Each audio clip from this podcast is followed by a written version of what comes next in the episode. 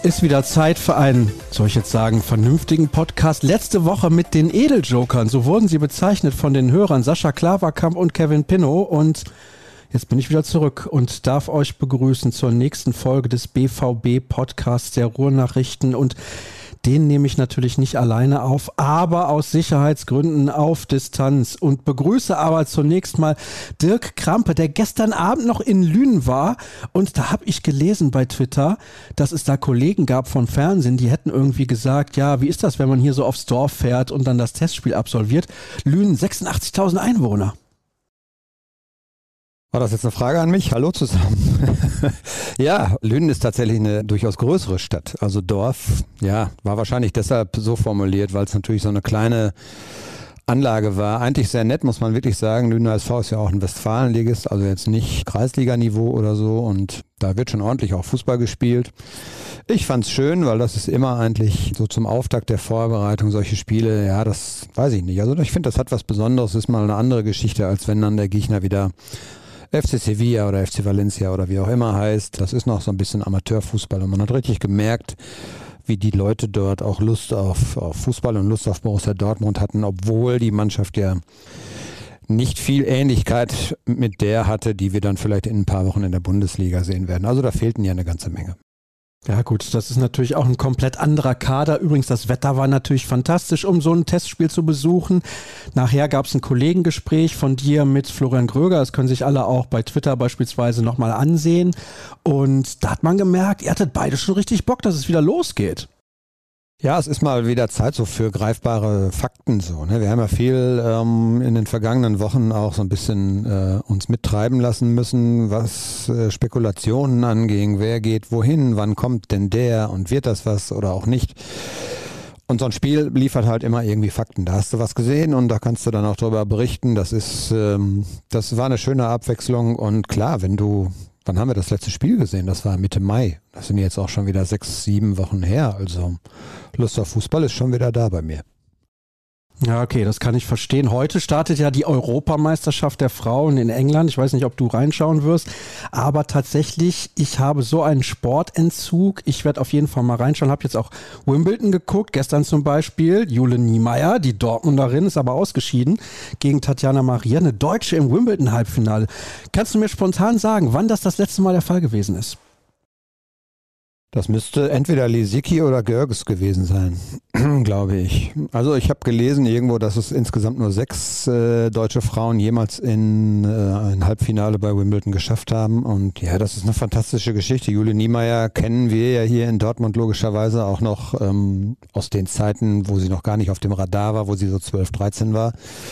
Und da war ihr Talent schon so ein bisschen, da konnte man das schon sehen. Sie ist dann, glaube ich, recht früh zu Rainer Schüttler gegangen und dass die Talent hat, ähm, ist uns nicht neu gewesen und ähm, dass sie jetzt natürlich so durchgestartet ist. Ein bisschen schade finde ich, dass es eben keine Weltranglistenpunkte gibt. sie wird das vielleicht verschmerzen können und ähm, sich über das Preisgeld vor allen Dingen freuen. Ich glaube, sie hat mal eben ihr Karrierepreisgeld verdoppelt äh, mit, diesem, mit diesem Erfolg. Und ich glaube, man wird von der noch ein bisschen was sehen in Zukunft. Da bin ich gespannt. 310.000 US-Dollar gibt es an Preisgeld, wenn ich das richtig recherchiert habe. Ja, also das ist Pfund. Oh, tatsächlich Pfund. Ja, natürlich. Gut, dass du es einwirfst. Das ist korrekt. Genau, Pfund. Also 310.000 Pfund gibt es an Preisgeld. Das ist natürlich eine ordentliche Stange Geld. Und ich hatte vorher mal geguckt. Sie hatte vorher, meine ich, so um die 330.000 US-Dollar Preisgeld verdient bislang. Also das ist natürlich eine ordentliche Stange Geld. Allerdings sollten wir nicht vergessen, dass die auch sehr viel Geld in die Reisen selber investieren müssen. Sie müssen den Trainer selber bezahlen, den Physio und so weiter. Also von daher, da geht schon noch ordentlich was ab. Und das Finanzamt Dortmund wird sich natürlich auch melden. Also das ist ja mal ganz logisch. Aber ist natürlich ein toller Erfolg und gratulieren wir ganz herzlich zu, gar keine Frage. Wenn du jetzt aber sagst, sechs Deutsche gab es, die im Wimbledon-Halbfinale waren, da muss ich natürlich die Frage stellen, welche sind das gewesen? Also klar, Steffi Graf, logischerweise, Sabine Lisicki, Görges hast du genannt, jetzt Tatjana Maria, fehlen noch zwei. Bettina Bunge meine ich. Und Nummer sechs fällt mir jetzt gerade nicht so richtig ein. Vielleicht Anke Huber? Das könnte sein. Anke Huber. Tippe ich jetzt mal. Gut, mit Bettina Bunge, das hast du zuletzt aber irgendwo gelesen oder war das schon zu deinen Lebzeiten? Ja, ja, das habe ich gelesen. Sehr gut, dann bin ich beruhigt. Alles klar, Dirk. Dann haben wir Vorgeplänkel mehr oder weniger fast schon hinter uns oder nicht? Weil da hat nämlich ein Hörer auch was zu gefragt. Er hat uns gefragt fürs Vorgeplänkel explizit, welche Podcasts wir eigentlich hören. Leg mal los, was hörst du denn so? Also ich höre ziemlich regelmäßig Fest und Flauschig mit Jan Böhmermann und Olli Schulz und gemischtes Hack, aber nicht so regelmäßig.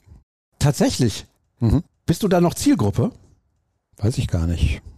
Müssen andere beurteilen. Du, das kann ich dir nicht sagen. Also ich höre es mir ab und zu an. Aber wie gesagt, also ich bin jetzt äh, so beim, beim Spazierengehen oder so ab und zu mal ähm, Podcast, ansonsten zu Hause auch mal auf dem Sofa. Äh, unseren Podcast höre ich natürlich in der Regel auch, logischerweise. Und ähm, ansonsten, ja, höre ich dann ab und zu aber auch gerne mal Musik oder man guckt dann ja ab und zu auch nochmal einen Film oder liest klassisch ein Buch. Ne? Also ich bin jetzt nicht nur in der Podcast-Welt unterwegs. Was ist das aktuelle Buch, was du liest? Ja, gar nichts im Moment. Ich habe jetzt, ich habe so ein Frankreich-Krimi immer Jean-Luc Balanek, Balanek. Das ist, glaube ich, sein ähm, Alias-Name allerdings auch nur. Da ähm, geht es um so einen verschrobenen Inspektor, der an der französischen Atlantikküste immer ganz skurrile Morde auflöst. Ähm, da gibt es mittlerweile, glaube ich, acht oder neun Bände von, liest sich sehr schön weg im Urlaub immer und so ein ideales Strandkorb-Ding ist das, ne? Dann kannst du, oder wenn du am, am Strand halt irgendwie ähm, sitzt oder liegst oder so. Das habe ich jetzt letztens im Urlaub gelesen ähm, und ähm, dann war es das erstmal wieder. Für, also ich lese natürlich so dann online teilweise auch, was weiß ich, Tageszeitungen und so. Ne? Aber so richtig Bücher ist tatsächlich ähm, tatsächlich weniger geworden mit der Zeit. Habe jetzt allerdings äh, für mich so ein bisschen entdeckt, ähm, man kann also logischerweise ähm, auch Bücher online ausleihen, aus einer Bibliothek zum Beispiel. Und da gibt es auch schöne Sachen. Also das, wenn man das äh, für sich ganz gut findet, so am, am Handy dann ein Buch zu lesen, ich finde es immer noch so ein bisschen gewöhnungsbedürftig, aber geht auf jeden Fall auch. Gibt ja auch Kindle und diese ganzen Dinger. Also ne, das hat sich ja alles ein bisschen gewandelt. Das ist mir auch auf meiner Reise aufgefallen und da muss ich ganz ehrlich sagen, ich bin dann schon noch der Typ, der lieber so ein klassisches Buch in der Hand hat. Ja, ich eigentlich auch. Ne? Ähm, vor allen Dingen online musst du dann immer, immer gucken, wo war ich jetzt gerade. Dann kann man so Lesezeichen setzen, aber manchmal vergisst man das und dann blätterst du erstmal wieder und suchst, wo war ich denn jetzt stehen geblieben und im Buch hast du halt irgendwie eine Eselsbrücke oder Eselszeichen oder, oder wie man das nennt oder machst dir halt einen Zettel oder so rein, da weißt du in der Regel, wo du warst. Das stimmt. Ich kann dir übrigens einen Podcast empfehlen, den ich zuletzt gehört habe, der wirklich großartig ist und der heißt Held auf Zeit. Hm. Ja, gucke ich mir mal an. Worum geht's? Um Jan Ulrich. Oh. Ja, zu dem habe ich ja ein gespaltenes Verhältnis. Dann erzähl mal, wieso? Was hat er dir getan? Ja, er war ja einer, logischerweise, da ich ja auch passionierter Fahrradfahrer bin, war er natürlich einer meiner Helden. Ne? Und ähm, die Blase ist dann oder der, das ist dann ziemlich schnell geplatzt. Ja, ziemlich schnell. Hat ein paar Jährchen gedauert. Hat ein paar Jährchen gedauert, wir haben mitgefiebert und ähm, ja, es waren immer noch so legendäre Tournachmittage. Ich, ich weiß, die Tour läuft gerade wieder, aber man hat jetzt auf einmal nicht mehr so einen Zugang dazu und also damals war das Pflichtprogramm. Ne? Das lief dann sozusagen im Büro, auch während der Arbeit oder wenn man dann halt gerade Urlaub hatte, hat man wirklich Nachmittage trotz schönstem Wetter vor dem Fernseher verbracht und hat Ulrich sich angeschaut ähm, gegen diverse Konkurrenten, ja, nicht nur Patani oder so. Und das war immer super spannend, muss man wirklich sagen. Das war, finde ich, der absolute Knaller. Das können viele heutzutage gar nicht mehr nachvollziehen. Also ich habe mich da hingesetzt und auch die Flachetappen geguckt, vom Anfang bis zum Ende. Jede Sekunde der Berichterstattung habe ich quasi inhaliert und muss zugeben, ich verstehe es, wenn die Leute jetzt sagen, ah, das ist aber langweilig, das interessiert mich überhaupt nicht. Damals hat es jeder geguckt. Ich habe natürlich nicht den Vergleich, weil ich war 1985, als Boris Becker das erste Mal Wimbledon gewonnen hat, erst fünf Jahre alt. Aber du hast das ja mitbekommen. War der Hype bei Jan Ulrich genauso groß wie damals bei Boris Becker? Vielleicht sogar größer? Kann man das überhaupt vergleichen? Ja, doch, das kann man vergleichen. Und das war, glaube ich, wirklich auch vergleichbar äh, groß. Ähm, das, ja, es ist jetzt nicht so, dass deshalb alle Leute auf einmal Rennrad gefahren sind. Es gab ja bei Becker tatsächlich so die, messbar, glaube ich, einen Boom in Tennissportvereinen und so, dass dann die Tennisabteilungen auf einmal richtig Zuwächse hatte, hatten. Gab ja parallel auch noch Steffi Graf, die spielte ja dann äh, quasi parallel bei den Damen auch groß auf.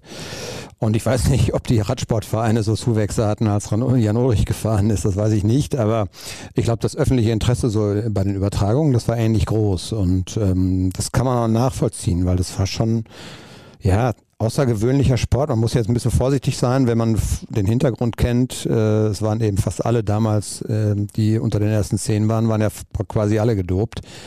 Ähm, trotzdem ist diese Leistung, ähm, diese Leistung am Fernsehen zu sehen, das war natürlich schon auch gigantisch und ähm, ich fand es auch super spannend, muss ich ehrlich sagen. Und ähm, ja, war mal eine schöne Abwechslung auch zum, zum Fußball oder so. Ne? Man hat halt dann auch mal andere Sportarten gesehen und die standen dann auch mal im Mittelpunkt. Finde ich auch ganz gut. Ja, das finde ich auch sehr gut. Da wird es ja auch demnächst wieder Versuche geben, anderer Medien beziehungsweise neuer Player, wie man so schön sagt, dann auch andere Sportarten mehr in den Mittelpunkt zu heben neben dem Fußball. Aber wir sprechen natürlich jetzt über den Fußball. Jetzt haben wir genug Vorgeplänkel hinter uns, würde ich sagen, und hatten ja auch schon ein bisschen Borussia Dortmund mit dabei. Ja, erstes Testspiel in Lünen bei einer Mannschaft, die, ich glaube, in der Westfalenliga unterwegs ist, kannst mich gerne korrigieren, aber darum ging es ja gestern eigentlich nicht. Das war ein erstes Vorspielen auch vor der Öffentlichkeit. Es gab aber auch schon ein öffentliches Training. Und heute warst du auch bei einem öffentlichen Training. Marco Reus ist zurück aus dem Urlaub und auch Gregor Kobel. Das ist natürlich super. Die trainieren auch beide schon mit der Mannschaft. Dafür fehlt Emre Can weiterhin. Der hat sich ja mal wieder eine Muskelverletzung zugezogen. Jetzt kommen ein paar weitere U23-Spieler zu den Profis. Wie ist denn der aktuelle Stand? Ja, also bei Emre Can ist es, glaube ich, eher die Folge noch der alten Verletzung, ähm, die auch keiner bestätigt übrigens, äh, wenn man Edin Terzic gestern auch gehört hat. Er hat sich also nicht locken lassen und nicht bestätigt, dass Emre Can sich in der, in der Schlussphase, oder das muss ja dann im letzten Spiel gewesen sein, als er zur Pause auch ausgewechselt worden ist. Ähm, da wollte er sich nicht so darauf einlassen. Aber Fakt ist eben, ähm, man ist sehr, sehr vorsichtig mit ihm. Er hat auch heute nicht trainiert, er hat gestern nicht gespielt. Ich würde jetzt mal auch stark vermuten, dass er in Dresden am Samstag nicht spielen wird. Und das ist natürlich schon eine Geschichte, das habe ich eben auch schon gesagt, wenn es tatsächlich diese Verletzung gab, dann wäre es die fünfte in einer Saison gewesen. Und dann äh, versteht man logischerweise auch, warum da jetzt besondere Vorsicht walten gelassen wird, denn das hat ja irgendeine Ursache. Und ähm, ja, spannendes Thema insgesamt, weil natürlich das äh, große Verletzungspech der vergangenen Saison immer noch in die neue Saison auch hineinstrahlt und man natürlich alles dran setzen will, um nicht einen ähnlichen Verlauf äh, dieser Spielzeit jetzt zu haben. Donny Malen hat heute auch nicht äh, mit der Mannschaft trainiert, hat gestern nicht gespielt, ähm, auch eine Folgegeschichte aus der Vorsaison. Und äh, jetzt kommen jetzt ein paar Nationalspieler noch zurück. Mal gucken, wie die alle die Sommerferien dann so überstanden haben. Das war im vergangenen Jahr ja das große Problem, dass dann eben einige Verletzungen auch von, von den Spielen im Sommer von der Europameisterschaft mitgebracht hatten. Und es gab jetzt Nations League Spiele im Juni auch. Also die Mannschaft, ähm, die jetzt demnächst dann sich präsentieren wird, die war auch hoch belastet bis in den Sommer hinein. Ja, von daher mal gucken. Ne? Aber wie gesagt, Can ist jetzt so ein kleines Sorgenkind, würde ich mal sagen, man muss einfach sehen und muss es irgendwie hinkriegen, ihn stabil zu bekommen. Das hat Terzic äh, ja auch relativ deutlich gemacht. Äh, es geht nicht darum, hat er gesagt, dass wir Spieler schnell zurückbekommen, sondern wenn sie wieder da sind, sollen sie lange bei uns bleiben, sprich sich nicht wieder schnell neu verletzen, weil man vielleicht ein bisschen zu früh wieder angefangen hat, weil man ein bisschen überpaced hat oder wie auch immer. Und ähm, das ist, glaube ich, so der, der, der Plan auch bei Chan. Lieber noch eine Woche länger warten, lieber eine Woche länger dosiert sein, spielen und ähm, ihn dafür dann im Herbst, wenn es wirklich Zeit wird, ähm, nicht wieder zu verlieren, weil er sich vielleicht wieder verletzt. Ich muss ganz ehrlich sagen, ist ein bisschen oft jetzt beim guten Emre. Ja, dieses Thema, ich habe es ja gerade gesagt, das wäre, wenn das eine Verletzung tatsächlich war, und das deutet ja alles darauf hin, sonst müsste er jetzt nicht so dosiert trainieren. Ähm, das wäre dann die fünfte Muskelverletzung innerhalb von einer Saison gewesen. Ähnlich schlimm wie bei Giovanni Reina. Also ähm, Can hat sicherlich ein paar Spiele mehr noch gemacht. Rainer war ja gefühlt zweimal richtig lange raus und ähm, da muss man auch mal schauen, wenn der jetzt am Wochenende wiederkommt. Er hat seine Reha in den USA gemacht, ähm, in Absprache mit Dortmund natürlich. Aber wie weit ist der? Wie, wie, wie schnell kriegt er vor allen Dingen diese Verletzungen auch aus dem Kopf? Und das ist auch bei Can natürlich ein Thema, denn wenn du dich so oft verletzt und es ist immer eine Muskelgeschichte, dann ähm, macht sich das irgendwann auch in deinem Kopf breit. Dann musst du das ja auch erstmal verarbeiten. Von daher, ja, muss man gucken. Also ist jetzt gerade gleich zu Beginn wieder eine nicht so schöne Situation rund um ihn. Und wenn man jetzt weiß auch, dass es Spekulationen gibt, ob er nicht vielleicht den Verein sogar noch verlässt, das wird natürlich dann auch schwieriger, wenn er nicht richtig gesund ist. Und ähm, mal gucken, wie sich das weiterentwickelt. Ja, da bin ich auch sehr gespannt, zumal er ja keine unwichtige Rolle einnimmt. Also wir reden über einen Spieler, der zwar gefühlt irgendwie keine richtige Position hat, der aber überall helfen kann. Also er kann der vierte Innenverteidiger sein, er kann jemand sein als Ersatz für Sali Özcan als Sechser, er kann auf der Acht spielen, er kann Außenverteidiger spielen, was ein bisschen ja auch so sein Problem ist, weil er nicht auf einer Position überragend gut ist, aber halt auf vielen Positionen durchaus in Ordnung und da kann man ihn problemlos aufstellen stellen. Ja, was macht man denn mit so einem Spieler dauerhaft, deiner Meinung nach? Da muss man sich ja auch überlegen, ob das, ob das nicht sinnvoller ist, ihn mal zwei, drei Monate rauszunehmen. Finde ich zumindest. Das hängt davon ab, ob zum Beispiel immer wieder die gleiche Stelle betroffen ist. Ja, wenn es no, immer neue Stellen sind, ähm, ist das eine andere Sache. Ähm, ich bin da jetzt natürlich auch logischerweise nur, äh, das ist so gesundes Halbwissen. Ja, ich habe selber auch einige Muskelverletzungen mal gehabt. Ähm, bei mir lag das dann teilweise zum Beispiel an, an versteckten Entzündungsherden. Ich hatte ähm, so einen versteckten ähm, Eiterherd äh, am Zahn irgendwo, da war so eine Wurzel betroffen. Und ähm, solche Sachen spielen auch mit rein, aber die werden ja auf alle diese äh, Sachen abgecheckt. Also ähm, ich glaube, so einfach ist es dann tatsächlich nicht, ne, sondern das ist dann schon eine komplexe Fragestellung, ähm, weil bei jedem Muskelverletzung muss man auch sehen, verkürzen sich die Muskeln. Und ähm, das muss man durch Dehnung und so weiter wieder ein bisschen elastischer bekommen. Und ja, keine Ahnung, wenn da so, so oft was passiert, ob das dann irgendwann ein strukturelles Problem ist, was man eben auch nicht mehr so gut in den Griff bekommt. Aber das ist alles Spekulation. Die werden ja auf alle möglichen Sachen dann auch ähm, gecheckt und alles wird abgeklärt. Und ja, also ich glaube, besser als beim Bundesligisten ist man als Sportler ja auch nicht aufgehoben. Das, äh, die werden schon alles dran setzen, das auch wieder richtig hinzubekommen. Aber scheint eine komplexe Geschichte zu sein und vielleicht braucht man ein bisschen Geduld. Ja, ich denke, anders wird es nicht gehen. Und ich habe es ja eben auch geschildert. Er ist vielleicht nicht der Spieler überhaupt, auf den man setzt. Das glaube ich jetzt nicht. Aber er ist ein Spieler, der halt überall eingesetzt werden kann. Und das macht ihn durchaus wertvoll. Und er bringt ja auch eine gewisse Qualität mit. Wir haben hier im Podcast schon häufig über ihn diskutiert, dass er manchmal ein bisschen übermotiviert ist. Und ich hoffe aber, dass das auch im Zusammenspiel mit Edin Terzic dann gut funktioniert. Ich kann mich jetzt gar nicht konkret daran zurückerinnern, wie es war in der Phase, als Terzic Interimstrainer war. Hat da Jan viel gespielt? Spiel. Kannst du dich erinnern?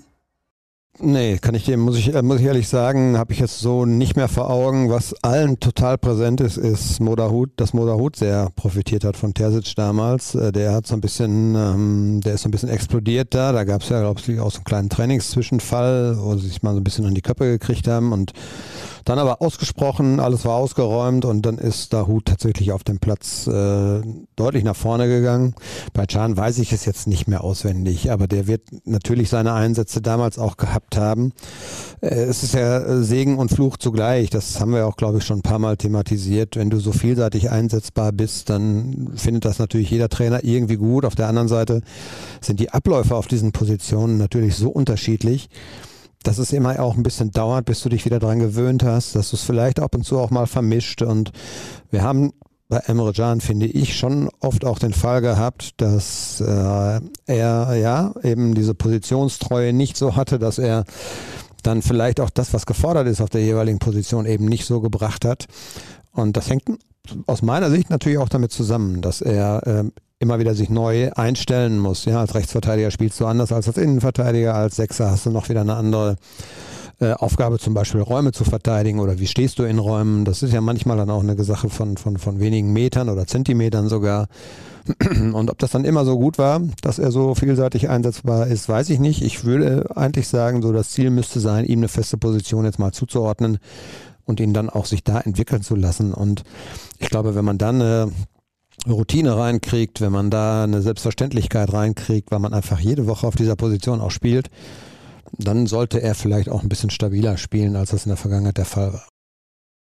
Na gut, dann hätten wir das ja mehr oder weniger geklärt. Können wir uns um die Hörerfragen kümmern oder hast du noch was Aktuelles in petto? Nee, also ja, wie gesagt, das Spiel hast du angesprochen. Das ist jetzt äh, kein, äh, kein äh, groß aussagekräftiges Spiel gewesen. Es fehlten 14 Nationalspieler und ähm, die Mannschaft wird, das Gesicht der Mannschaft wird sich jetzt in der kommenden Woche schon deutlich verändern, wenn dann alle äh, ihren Leistungstest hinter sich haben, wenn alle wieder da sind und hoffentlich auch alle einsetzbar sind oder trainieren können. Ziel, das hat man so rausgehört, soll jetzt auch in den nächsten beiden Testspielen noch ganz klar sein, ähm, nichts zu riskieren, Belastungen so zu verteilen, dass man eben dann am kommenden Freitag eine, in einer Woche ähm, nach dem Spiel gegen Ferl in die Schweiz reisen kann und dort eigentlich alle Spieler, die nicht wirklich verletzt sind, alle belasten kann und auch hoch belasten kann, denn das muss das Ziel sein. Die Woche in der Schweiz, glaube ich, hat eine enorme Bedeutung. Du hast noch zwei Testspiele, danach kommst du wieder und es ist direkt fast Pokalspiel und ähm, dann geht die Saison los und du hast nicht viel Zeit durchzuschnaufen und du musst eigentlich in dieser Woche in der Schweiz Grundlagen legen, auch für Spiele, die dann irgendwann im Oktober, November noch stattfinden. Äh, wo du sehr, sehr hoch belastet sein wirst. Und da brauchst du ein, ein solides Grundgerüst sozusagen an Wettkampfhärte und an, an Kondition und an Grundlagenarbeit. Und das musst du jetzt alles in der Schweiz legen. In der Schweiz wird also geschwitzt und mit dieser grandiosen Überleitung geht es zu den Hörerfragen und John würde gerne wissen, Lothar Matthäus hat in seiner Kolumne geschrieben, dass der BVB, sollte man zusätzlich zu Haller noch Raum verpflichten, die stärkste Truppe seit Jahren hätte. Klingt für mich nach der gesprungenen Platte von 2019 Schulz, Hazard und Brandt. Wie bewertet ihr das? Ich bewerte das ähnlich. Man muss jetzt nicht Pessimist sein, um zu sagen, lass uns doch erstmal abwarten. Ich glaube schon, dass ähm, die Verpflichtungen äh, sehr, sehr konsequent auf waren im Hinblick auf das, was man in der Fehleranalyse eben gesehen hat. Äh, man brauchte natürlich in der Innenverteidigung frisches Blut. Ich glaube, man hat sich jetzt und das ist immer auf dem Papier. Man hat sich deutlich verstärkt. Man hat Sagadu und äh, Pongracic abgegeben. Vielleicht geht noch Akanji, aber man hat Niklas Süle dazu geholt einen etablierten und ja auch gestellten deutschen Innenverteidiger, der ist Nationalspieler, der hat bei Bayern München alles erlebt. Und ähm, der sollte eine Top-Verpflichtung sein und Soforthilfe auch sein. Man hat Nico Schlotterbeck, der unglaubliche Anlagen hat. Bei dem muss man natürlich aber trotzdem mal schauen. Das ist ein Sprung aus Freiburg. Der ist sehr kess und sehr selbstbewusst, aber ähm, wie kommt er dann auch mit dieser Situation klar, bei einem wirklich Verein zu spielen, wo er permanent auch unterm Brennglas spielt? Muss man abwarten. Äh, trotzdem gute Verpflichtung. Ähm, das gleiche gilt eben dann auf der 6. Ähm, da hat man eben Ötschan geholt für Axel Witzel. Ich glaube, man hat mehr Präsenz, man hat mehr Giftigkeit, man hat mehr Zweikampfstärke, dafür vielleicht ein bisschen weniger Ballkontrolle und auch äh, ein bisschen weniger spielerisches Vermögen. Aber auch das war so ein erklärtes Ziel, dass man einfach mehr Mentalität, das ist jetzt so ein Wort, ja, aber mehr Mentalität ins, ins defensive Mittelfeld auch noch bekommt. Und vorne, man braucht einen Außenspieler, der äh, schnell ist, der eins gegen eins gehen kann. Das ist Adiyemi. Äh, man braucht einen Mittelstürmerersatz für Haaland. Das soll dann eben Aller werden. Ähm, ist ja noch nicht ganz offiziell. Und von daher hat man, glaube ich, die erkannten Schwächen, bis auf jetzt wirklich Linksverteidigerpositionen, hat man ähm, gut darauf reagiert. Trotzdem muss man abwarten, wie schnell sich das alles zusammenfügt. Und ähm, wer jetzt glaubt, oder auch wenn Lothar Matthäus sagt, das ist die beste BVB-Mannschaft seit Jahren, ja, auf dem Papier ist sie das. Ähm, aber auch die Bayern werden sich nicht gerade, glaube ich, schwächer präsentiert, wenn man jetzt mal sieht. Lewandowski ist noch nicht weg und eine Offensive mit Manet und in der dann auch noch Lewandowski trotzdem weiter an Bord ist und dann holt man vielleicht noch jetzt einen äh, durchaus guten Innenverteidiger. Also die tun ja auch was und die sind nicht schlechter als in der Vorsaison. Von daher muss man nochmal gucken. Und du hast äh, weitere Konkurrenz, wenn du mal ein bisschen in den Rückspiegel schaust. Leverkusen, Leipzig. Ich weiß nicht, was Gladbach macht, muss man mal sehen, aber Leverkusen, Leipzig sind so die Kandidaten, die von hinten auch ein bisschen drängen und ähm, von daher könnte das eine spannende Runde werden. Ne? Aber das ähm, Dortmund da jetzt auf den Favoritenschild zu heben oder sowas, das, dafür ist es viel zu früh. Das glaube ich auch. Die Bayern sind ja auch noch dran an Mattis de Licht von Juventus. Der kam ja von Ajax nach Italien, wie ich finde, herausragend gut. Der ist noch relativ jung, aber das könnte auch eine lange Angelegenheit werden, was die Verhandlungen angehen. Also von daher muss man da mal ein bisschen abwarten. Dann liest man ja auch ab und zu mal, obwohl Brazzo das ja, also das Bürschchen, hat das dementiert. Von daher mit CR7 mit Cristiano Ronaldo müssen wir da auch noch mal ein bisschen abwarten. Aber die Bayern werden eine sehr gute Mannschaft haben. Also so viel ist mal klar. Hoffentlich gesund zurück und gut genährt. Also gut genährt, das kann ich auf jeden Fall bestätigen. Was wird Edin Terzic bevorzugen? Dreier- oder Viererkette? Und wie würdet ihr aufstellen? Ich glaube, er wird sich das tatsächlich offen lassen. Das musst du auch heutzutage, glaube ich. Du wirst immer Gegner haben, wo sich eine Dreierkette äh, anbietet. Ähm, du wirst eben aber auch Spieler haben, wo du vielleicht in der Viererkette besser zur Geltung kommen wirst. Das wird natürlich auch mit der Personalsituation zusammenhängen. Du hast theoretisch jetzt die Chance natürlich, äh, wenn du Mats Hummels nimmst äh, und Schlotterbeck und Süle, du kannst diese Dreier-Innenverteidiger-Kette sozusagen, die kannst du gut spielen. Aber ähm, es wird auch, es wird, glaube ich, rotiert werden in allen Bereichen, sowohl taktisch eben als auch personell, denn du musst ja mal gucken, du wirst spätestens ab Mitte September spielst du fast wöchentlich zweimal. Der Oktober wird dann ganz intensiv, da hast du, glaube ich, sechs englische Wochen äh, in den November hinein, äh, hintereinander. Und du wirst nicht immer mit dieser Besetzung so spielen können. Du wirst auch Verletzungen haben und das wird alles eine Rolle spielen. Und ich glaube, die Flexibilität, die wird sich, wird sich Terzic auch offen halten. Und ähm, welches System er so bevorzugt, kann man, glaube ich, ganz schwer sogar sagen, weil eigentlich sollte sich das System auch immer am vorhandenen Personal ausrichten. Das ist korrekt. So, jetzt springe ich zur nächsten Frage und die lautet, ja, da geht es um Rafael Guerrero, also lautet wie folgt. Sport 1 berichtet, der BVB hat den Linksverteidiger, nee, hat dem Linksverteidiger den Verkaufswunsch mitgeteilt, er will aber bleiben. Wie geht man nun damit um? Verlängert man trotz einer defensiven Schwäche bei ihm oder lässt man ihn 2023 gehen, ohne Geld für ihn zu bekommen? Kann man auf seinen Marktwert verzichten? Ich sage nein. Ja, ist eine äh, sehr schwierige Frage, haben wir, glaube ich, auch schon so gestriffen zumindest mal. Ähm, wenn wir mal davon ausgehen, das ist auch ein Nationalspieler, der im besten Alter jetzt gerade eigentlich ist. Ähm, ich würde das mal so taxieren auf mindestens 20 Millionen Euro, die man vielleicht Ablöse erzielen könnte. Ähm, er hat immer angedeutet, dass er sich hier wohlfühlt in Dortmund. Da geht es auch um seine Familie. Kinder sprechen perfekt Deutsch, sind äh, hier in der Schule auch integriert und so. Ähm, Klar, am Ende muss der Spieler natürlich auch zustimmen. Ne? Und wenn das nicht passiert, ist halt die große Frage, wie gehst du damit um? Verlängern, ich glaube tatsächlich, dass man ja ähm, ihm nahegelegt hat, dass man bereit wäre eben oder dass man bereit wäre, auch über einen Wechsel zu verhandeln, wenn er einen Verein bringt. Und ähm, das wird er wissen, das ist so. Ähm, das ist aber auch nicht erst seit der vergangenen Woche so. Das hat man ihm, glaube ich, schon in der Endphase der vergangenen Saison gesagt.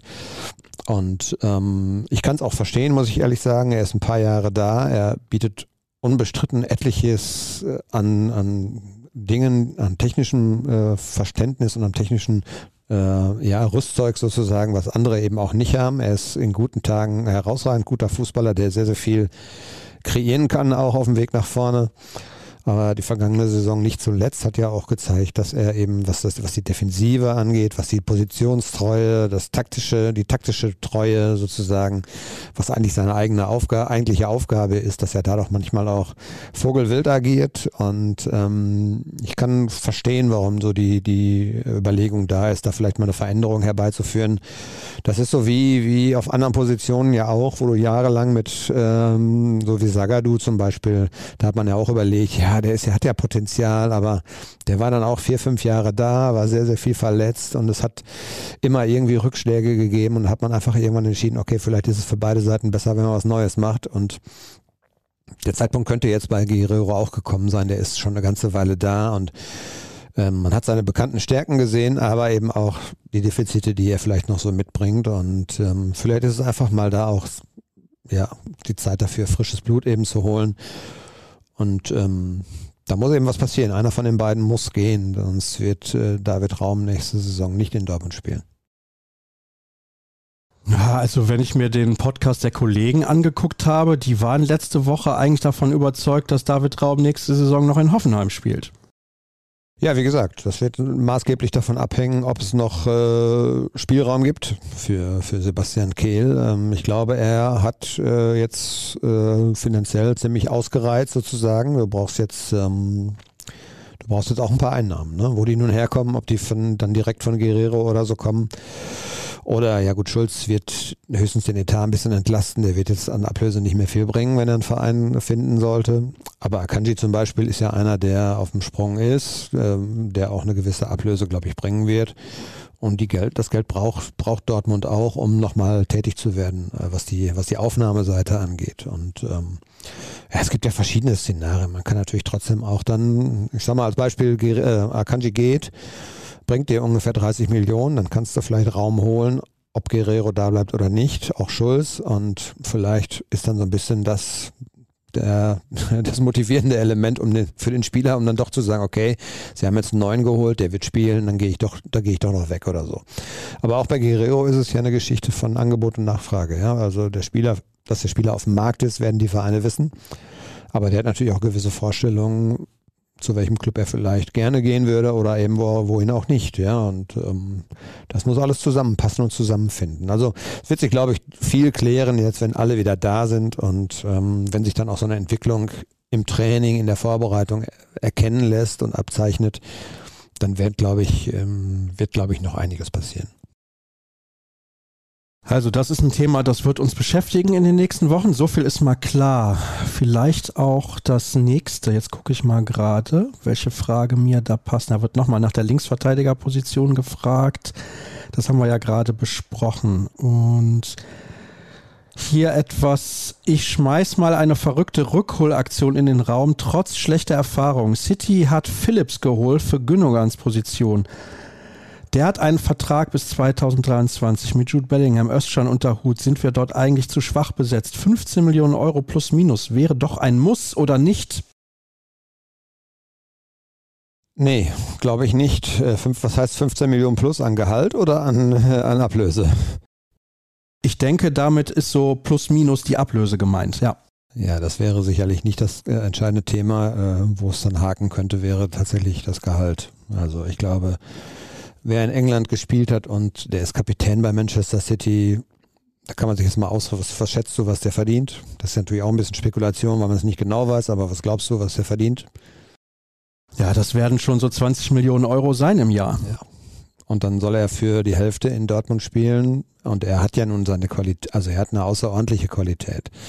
Ich glaube, diesen Schritt zurück äh, wird er selber auch nicht machen. Der sieht sich dann tatsächlich eher auch, äh, wenn er wechseln sollte, woanders bei einem der Top 4, 5 Vereine in Europa, da zählt Borussia Dortmund leider noch nicht zu. Und ähm, der will auch Titel gewinnen, der will immer um die Champions League mitspielen. Das wird nicht funktionieren. Naja, um Titel mitspielen kann er in Dortmund, nur halt nicht um die Champions League.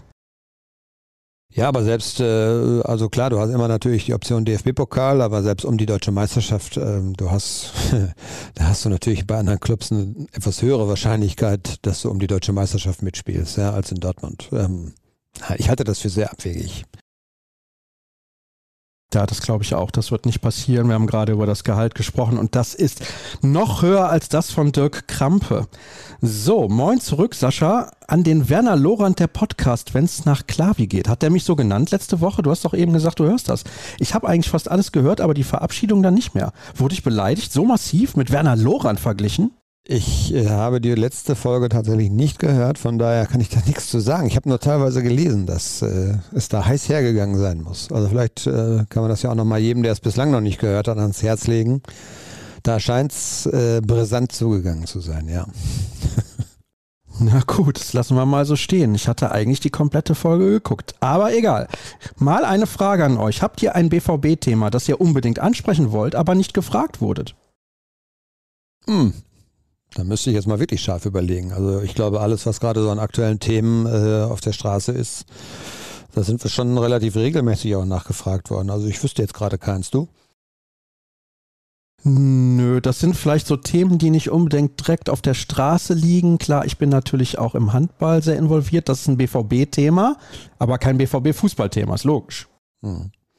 Ja, also Dortmunds Fußballfrauen vielleicht. Interessiert, interessiert das Podcast-Hörer schon? Die sind ja nun äh, letzte Saison äh, ganz unten angefangen, haben nicht unerwartet. Die Mannschaft hatte, glaube ich, ähm, von der Substanz die, den Auftrag auch äh, direkt aufgestiegen. Ähm, aber die nähern sich natürlich erst ganz langsam dem Bereich, wo es dann wirklich auch so leistungssportorientierter Sport ist sozusagen. Das ist jetzt immer mal noch Amateurniveau und vielleicht ist das ja mal irgendwie ein Thema für uns. Irgendwann mal, ja.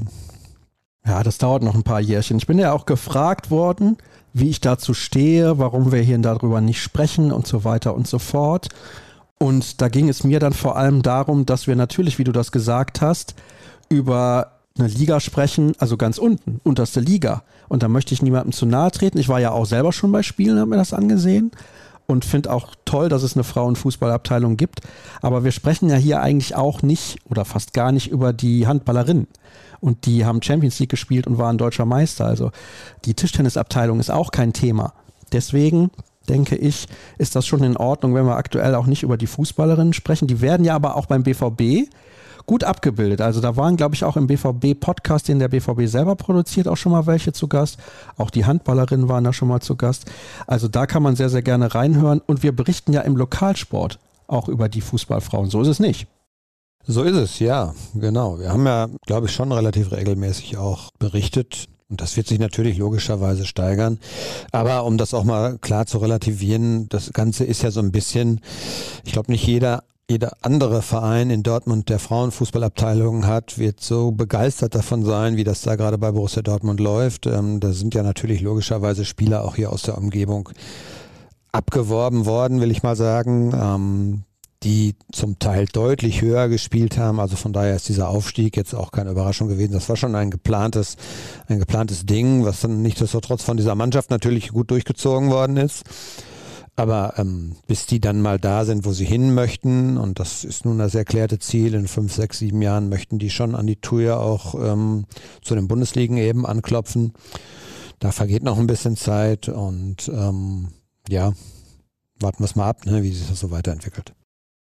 Genau, da haben wir auch nichts anderes übrig, beziehungsweise es bleibt uns nichts anderes übrig. So ist es korrekt. Bin noch nicht ganz wieder in Form, bitte ich zu entschuldigen. Ich bin noch gefühlt im Urlaubs- und vor allem auch im Distanzmodus. Sind außerhalb von Bad eigentlich wieder Medienrunden geplant und seid ihr bei der Saisoneröffnung dabei? Ja, sicherlich werden wir dabei sein und ähm, ich glaube schon, dass äh, sowas verstärkt wieder angeboten werden wird. Äh, da muss man natürlich jetzt erstmal schauen, wie sich, wie sich das wieder entwickelt. Äh, wir steuern ja auf den Herbst zu und ähm, gefühlt, es ist schon sehr merkwürdig. Ich habe äh, letzte Tage noch zum Kollegen gesagt, wenn ich an ein Jahr zurückdenke, da musste ich mich in Bad Ragaz täglich testen lassen, um überhaupt aufs Gelände zu dürfen, weil ich meine zweite Impfung zu spät bekommen habe. Und ähm, da waren die Zahlen also prozentual, prozentual glaube ich, 80, 90 Prozent geringer, als sie jetzt gerade aktuell sind, aber gefühlt ist Corona, spielt Corona überhaupt keine Rolle mehr, äh, auch in den Köpfen der Leute. Man sieht kaum noch welche mit Masken, auch beim, beim Spiel am, äh, am Dienstag in Lünen habe ich ganz, ganz wenige nur mit Masken gesehen. Und ähm, das ist schon ein bisschen paradox irgendwie, dass man die Pandemie so einfach mal für beendet erklärt. Und das wird uns, glaube ich, im Herbst wieder einholen. Äh, nicht in Form, glaube ich, von Geisterspielen oder sonst was. Das wird man, glaube ich, unbedingt vermeiden wollen. Aber dieses ganze Thema ähm, Corona hat, glaube ich, äh, hat, hat uns, glaube ich, noch nicht irgendwie, das ist noch nicht beendet. Und von daher ja, muss man mal gucken. Ähm, wie das dann alles so weitergeht, auch mit Medienrunden und mit der Öffnung des Vereins. Also es ist in der kommenden Woche noch wieder eine äh, fanöffentliche Einheit auch geplant. Vor der Abreise nach Ragaz am Montag soll die, glaube ich, stattfinden. Und das ist auf jeden Fall schon mal ein guter Schritt. Und man hat in Lünen auch gemerkt, dass, äh, dass der Verein schon bestrebt ist, so ein bisschen was aufzuholen, was Fannähe und so weiter angeht, was natürlich durch Corona auch auf der Strecke geblieben ist. Und ähm, Mal gucken, inwieweit sie diesen Weg weitergehen können oder dann doch wieder ausgebremst werden, weil ähm, die Entwicklung der Zahlen dann doch wieder zu schlecht ist. Ich bin da nicht ganz so optimistisch, was den Herbst angeht. Oha, Dirk, das heißt wieder kein volles Stadion, oder was meinst du? Nee, aber ich glaube schon, dass, äh, also ich glaube, die, die, die Stadien werden äh, voll bleiben dürfen. Ähm, vielleicht gibt es da wieder strengere Richtlinien, äh, Auffrischungsimpfungen und so weiter ist ja ein Thema für den Herbst. Ähm, und was dann so die Nahbarkeit angeht, sprich äh, äh, Spieler schreiben Autogramme oder es gibt eben verstärkt Medienrunden auch mit Journalisten wer weiß, ob man das dann wieder vielleicht ein bisschen runterfahren muss, einfach um sich gegenseitig auch ähm, größtmöglich zu schützen. Keine Ahnung, wie sich das entwickelt. Aber ähm, das ist, glaube ich, im Moment relativ offen. Ansonsten hoffen wir natürlich darauf, dass wir mal wieder ein bisschen mehr Kontakt auch zu Spielern kriegen, denn ähm, das hat natürlich in den vergangenen beiden Jahren doch arg äh, auch zu wünschen übrig gelassen, wofür keiner was konnte. Aber schön war das natürlich auch für uns nicht. Ja, das ist absolut so. Und jetzt hoffen wir mal, dass das auch wieder so läuft wie vor Beginn der Pandemie. Das wäre super. Hier wird gefragt, welche BVB-Reporter werden wir in Bad Ragaz antreffen? Dich und Kevin Pinnow. Genau, das äh, ist so der Plan. Und ähm, wenn da nicht irgendwas noch dazwischen kommt, ähm, ich hatte eine starke Bronchitis am Ende meines Urlaubs. Äh, auch ohne Corona war das kein Vergnügen. Ich habe immer noch so ein bisschen jetzt das Problem, dass ich so Hustenattacken habe, aber hoffe mal, dass äh, das bis kommende Woche dann auch komplett äh, sozusagen ausgestanden ist.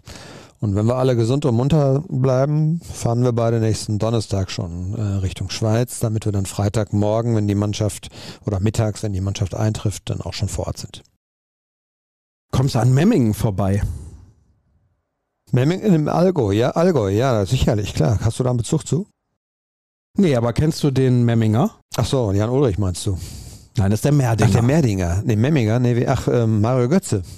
Ja, natürlich. Mario Götze war, glaube ich, in Memmingen, aber auch nur da geboren. Ich glaube, der ist im Alter von, ich glaube, ein oder zwei Jahren schon nach Dortmund gegangen.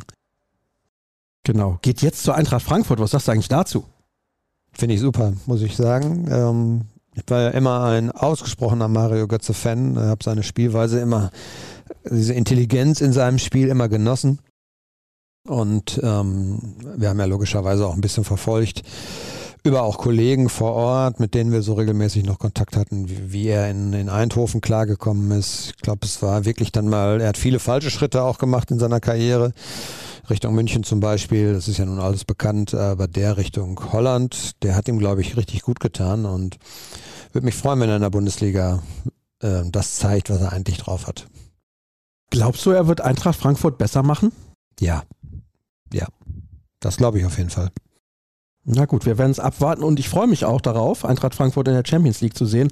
Das haben sie sich nach der Europa League-Saison mehr als nur verdient. Hab da gestern zufällig nochmal Bilder gesehen, bin ich drüber gestolpert. Ich glaube, bei YouTube war es dieses Tor von Rafael Boré beim FC Barcelona. Für mich das Tor des Jahres. Wirklich unfassbares Ding, wie er den da unter den Giebel knallt. Sensationelle Bude. So, was haben wir denn hier noch? Ach so, hast du das übrigens mitbekommen? Der Bürgermeister von Frankfurt ist zurückgetreten. Das war aber auch eine Aktion, da einfach den UEFA-Pokal da wegzuklauen. ja. Also ich dachte jetzt, weil Mario Götze verpflichtet worden ist. Nee, nee, das hat damit nichts zu tun. So, was haben wir denn hier noch? Ich habe übrigens immer noch UEFA-Pokal gesagt, aber so ist das. So nenne ich den einfach weiterhin. Macht auch nichts. Warum sind so viele aus dem Umfeld des BVB im Hinblick auf den Verkauf von Spielern ungeduldig? Ist der BVB auf das Geld angewiesen oder wird befürchtet, dass die hohe Anzahl der Spieler den Trainingsbetrieb stören? Verstößt es gegen Arbeitsrecht, einen Profi in die U23 zu schicken? Also ich bin kein Arbeitsrechtler, ich, theoretisch würde ich sagen nein. Ähm, es gab ja schon auch mal die berühmten Trainingsgruppen 2, wo dann irgendwie Spieler, mit denen man nicht geplant hatte, geparkt wurden sozusagen. Das haben ja andere Vereine auch schon mal gemacht. Das wäre so eine Art ähm, äh, anderer Weg dann noch. Ähm, ich glaube, die Ungeduld ist beim Verein im inneren Kreis selber, ähm, zumindest wenn ich jetzt mal Sebastian Kehl glauben darf, mit ihm habe ich da noch drüber gesprochen, ähm, gar nicht so groß ähm, weil man das Geschäft eben kennt. Ja, also ähm, ich habe das, hab das glaube ich auch schon mal gesagt, beziehungsweise ich habe es auch schon mal aufgeschrieben. So, wenn du natürlich als, ähm, ich sag mal, du bist jetzt Verein A, der möchte gerne Manuel Akanji verpflichten, ähm, dann wirst du nicht im April oder Mai mit dem abgebenden Verein darüber reden, sondern du wirst erstmal ein bisschen Zeit ins Land gehen lassen, bis dieser Verein vielleicht das Gefühl entwickelt, oh verdammt nochmal, da meldet sich ja gar keiner. Und vielleicht hast du dann die Chance, den vielleicht ein bisschen günstiger zu bekommen. Das ist, glaube ich, ein ganz normales Spiel. Auf der anderen Seite hast du jetzt, äh, wir sind jetzt Anfang Juli, ähm, auch die anderen Ligen fangen wegen der WM ja relativ zeitig an. Ähm, sprich also auch in England und in Italien und in Spanien wird jetzt wieder trainiert. Und dann möchtest du natürlich auch, wenn du eine Verstärkung planst für deine Mannschaft, möchtest du diesen Spieler natürlich möglichst lange in der Vorbereitung auch äh, bei dir haben. Von daher glaube ich, könnte sich jetzt tatsächlich äh, was bewegen bei einigen Personalien. Ähm, in der Regel ist es aber immer so, dass die Vereine sozusagen am Ende erst äh, involviert werden, wenn man mit dem Spieler klar ist. Ja, und ähm, ich kann mir gut vorstellen, gerade was den Fall Akanji angeht, dass der durchaus schon ein Gefühl dafür hat, wo es nächstes Jahr hingehen könnte. Ich glaube, er wird wechseln. Ähm, und dann kommt der nächste Schritt jetzt, ähm, mit dem Spieler ist man klar, dann geht man an den abgebenden Verein. Und ähm, in der Phase sind wir, glaube ich, jetzt. In der Phase waren wir halt jetzt vier Wochen lang im Prinzip eigentlich nicht.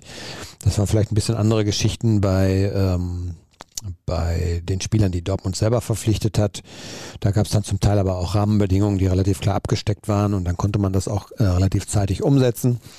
Und ähm, das war so der erste Schritt. Der zweite ist jetzt der, den Kader noch ein bisschen auszudünnen. Ich bin gespannt, bei welcher Größe da man am Ende landet. Denn was wir so hören, ist es, dass man natürlich durchaus aufgrund der Erfahrung der vergangenen Saison, wo immer viele Leute verletzt waren, plus jetzt noch diese besonderen Bedingungen mit Katar und der WM und 23 oder 24 Pflichtspiele sind es, glaube ich, bis Mitte November. Das ist ein Brocken. Ähm, dass man vielleicht sogar überlegt, den Kader ein bisschen größer zu lassen. Hängt halt davon ab, äh, was sich jetzt noch umsetzen lässt, aber die ein oder andere Personalie wird es noch geben. Große Unruhe habe ich jetzt noch nicht gespürt. Vielleicht ist die das, ist das bei den Fans tatsächlich eher noch größer, denn es hat ja nun allgemein äh, sich schon, ist ja schon bekannt, dass ähm, das, was noch kommen könnte, davon abhängt, wenn vorher, dass vorher auch ein paar Spieler gehen. Also weitere Neuverpflichtungen wird es eben erst dann geben, wenn Spieler auch mal den Verein verlassen. Jetzt sind wir mal wieder ein bisschen abwegig unterwegs. Willkommen zurück, du Wikinger. Man sieht es euch an, ihr seid beide Experten in diesem Thema. Jetzt, wo Axel Witzel weg ist, wer hat eigentlich die schönste Frisur im Kader? Ich habe gesehen, dass Daniel Mahlen äh, eine extreme Kurzhaarfrisur trägt. Ich hätte ihn fast verwechselt mit Leon Semic. Ja, also wer natürlich vielleicht dann Trendsetter werden könnte, ist Nico Schlotterbeck. Das ist schon sehr extravagant, die Frisur. Und das ist jetzt nur ein Spieler aus dem erweiternden Kreis, aber Antonius Papadopoulos, ich glaube, der verbringt auch so einige Minuten vorm Spiegel jeden Morgen und ähm, hat auch schon einen einigermaßen großen Verbrauch an Haargel. Also, ich bin da eindeutig der falsche Ansprechpartner bei diesem ganzen, bei diesem ganzen Thema, aber vielleicht kannst du da mehr zu sagen, ich weiß es nicht. Ja, ich setze ja einfach nur dieses Ding auf und dann bin ich fertig. Ach so, ja, genau. Ich kenne aber Leute, die auch jeden Tag mehrere Minuten vor dem Spiegel verbringen, möchte die namentlich an der Stelle allerdings nicht erwähnen. Herr Watzke hatte angekündigt, dass nach der Pandemie ein Freundschaftsspiel zwischen der Meistermannschaft 2010, 2012 und der aktuellen Mannschaft geplant ist. Gibt es mittlerweile mehr dazu? Noch nicht gehört, nein. Ähm, ja, ich glaube, wir werden vielleicht äh, tatsächlich auch dann, ich meine, so viele Möglichkeiten gibt es kaum, äh, jetzt gerade im Herbst nicht. Entweder wird sich das auf Frühjahr, aufs Frühjahr verlegen oder es gibt eine Länderspielpause im September ja noch. Ähm, da, das wird aber, glaube ich, maßgeblich davon abhängen, äh, wie sich Verletzten-Situationen und so weiter entwickelt. Also ich glaube, die Mannschaft ist sehr, sehr hoch belastet und selbst wenn du so ein Jux, das ist ja dann ein Jux-Spiel, wo du, wo du dich kaum ähm, ja, groß verausgaben wirst, das ist schon so. Aber ich glaube, man wird ähm, derlei Spiele wird, werden wir jetzt in der Hinrunde nicht haben. Also auch Freundschaftsspiele, um ähm, die zu belasten, die vielleicht nicht zu Nationalmannschaften fahren, was sonst immer in Länderspielphasen dann ab und zu mal stattfindet. Ähm, werden wir, glaube ich, kaum sehen. Interessant wird es dann vielleicht ab Mitte, Ende November. Wie gehen sie eigentlich generell mit dieser WM um? Es wird zwei Monate Spielpause geben. Äh, du kannst aber die Spieler, die nicht bei Nationalmannschaften oder bei der WM spielen, die kannst du jetzt nicht zwei Monate in Urlaub schicken. Das geht einfach nicht. Ähm, da bin ich dann mal gespannt, ob vielleicht in dieser Phase ein bisschen was passieren wird. Es wird dann zumindest mal Anfang Januar wieder eine ordentliche Wintervorbereitung geben. Soll auch wieder in Mabea stattfinden. So viel haben wir schon gehört. Ähm, das wäre, glaube ich, aber so eine Geschichte, dass man dann mit so einer Mixmannschaft, da werden natürlich dann viele fehlen, aber dass man mit so einer Mixmannschaft ähm, noch ein bisschen weiter trainiert, abtrainiert sozusagen, ehe man die dann vielleicht kurz vor Weihnachten äh, in eine etwas äh, längere Winterpause schickt. Aber dazu wissen wir noch nicht so ganz viel. Das ist, glaube ich, alles auch noch ein bisschen in Planung. Auch da mal wieder Geduld gefragt haben wir heute jetzt oft dieses Thema Geduld und dass wir da noch ein bisschen abwarten müssen. Das gilt auch für Jamie Bino Gittens. Der ist nämlich in der Vorbereitung erstmal gar nicht dabei. Hat er dadurch überhaupt eine Chance, im Profikader Fuß zu fassen? Oder wird Terzic mit Gebhardt das anders lösen können und er bekommt trotzdem seine Minuten? Ich glaube, der wird seine Minuten so oder so bekommen und so viel wird er nicht verpassen. Ähm, es war eine Diskussion, ob er länger Urlaub bekommt, weil er ja quasi durchgespielt hat und dann eben auch noch im EM-Finale stand. Äh, also bis, äh, das war, wann war das? Vergangene Woche war das. Ähm, er war sehr, sehr lange äh, noch aktiv, hat auch eine anstrengende Saison hinter sich. Aber es ist wohl der Plan, dass er tatsächlich äh, am Wochenende mit den anderen Nationalspielern wieder einsteigt. Ich glaube, man wird ihn dann noch ein bisschen behutsam ranführen. Ohnehin die Qualität vorne hat sich ja nun mit, durch Adeyemi und äh, ich weiß nicht, dann kommen auch andere, sind ja auch andere Spieler, von denen man vielleicht noch ein bisschen mehr erwartet, sprich Malen oder so. Also der hat natürlich auch schon reichlich Konkurrenz und man sollte jetzt nicht erwarten, dass der 20, 25 Pflichtspiele macht. Ähm, von daher, der wird äh, vielleicht ein bisschen Geduld brauchen, aber der wird trotzdem irgendwann seine Chancen auch bekommen. Und ähm, ich glaube, der Weg muss ja auch so sein, dass man ihn langsam ranführt und nicht gleich überfrachtet mit äh, sehr, sehr vielen Spielen und sehr, sehr hohen Erwartungen. Das sollte man nicht tun. Er ist immer noch ein junger Kerl, auch wenn er aus, ausgesprochen talentiert ist. Ähm, der muss auch noch viel lernen. Das hat man jetzt zum Beispiel auch im EM-Finale, finde ich, gesehen. Er hat die gute Aktion gehabt, mit, die zum Eckball führte vor dem Ausgleich. Aber er hat auch ein paar äh, ja, so Szenen gehabt, wo er ein bisschen kopflos agiert hat. Ne, also Geduld auch bei so einem Jungen, das ist, glaube ich, weiter angebracht. Das denke ich auch. Schon wieder Geduld, Dirk. Das gibt's ja, doch gar nicht. Die Geduldsausgabe. Ja. Ich hatte eigentlich gedacht, es wird die Hustenausgabe, aber wir haben es bis jetzt tatsächlich hinbekommen ohne große Anfälle. Ja, das geht noch. Also zumindest bislang. Bitte male den, den Teufel, Teufel nicht, nicht an die Wand. Ja. Genau. Was haben wir hier noch? Ähm, da wird gefragt, wie der Stand mit den Sponsoren ist, Ärmelsponsor und so weiter. Das wissen wir aktuell nicht. In der Regel erfahren wir das auch erst immer, wenn der Verein es bekannt gibt bei diesen Sponsorennummern. Also da sind sie alle sehr, sehr diskret. Die zwei großen Themen der vergangenen Saison waren Mentalität und Haltung und die Verletzungsmisere. Wie seht ihr die bisherigen Änderungen im Betreuerteam und im Kader mit Hinblick auf diese beiden Probleme? Naja, im Kader, äh, das haben wir eben schon mal gestriffen. Ähm, man hat, glaube ich, schon ähm, mit Sühle, mit äh, Schlotterbeck in Ansätzen, würde ich mal sagen, ähm, weil er noch sehr jung ist. Aber Sühle ist ein gestandener Spieler, der bei Bayern alles erlebt hat. Der wird schon auch, ja, diese Mentalität logischerweise auch mitbringen nach Dortmund. man hat Ötschan geholt, der so als wirklich, der krempelt immer die Ärmel hoch und der liefert hier halt eine Verlässlichkeit, was Einsatz, was Kampfgeist, was nicht aufgeben und so angeht. Also da hat man schon reagiert und gute Transfers, glaube ich, getätigt. Ähm, ähm, das Thema Verletzungsanfälligkeit, ja, man hat einen neuen Athletik, äh, Chef der Athletikabteilung sozusagen geholt, Chad Forsyth, der ja nun bekannt ist seit äh, Jürgen Klinsmann damals die deutsche Mannschaft ähm, 2006 ja zum Sommermärchen fast geführt hätte. Und er ist seit Jahren ins, in der Szene auch etabliert.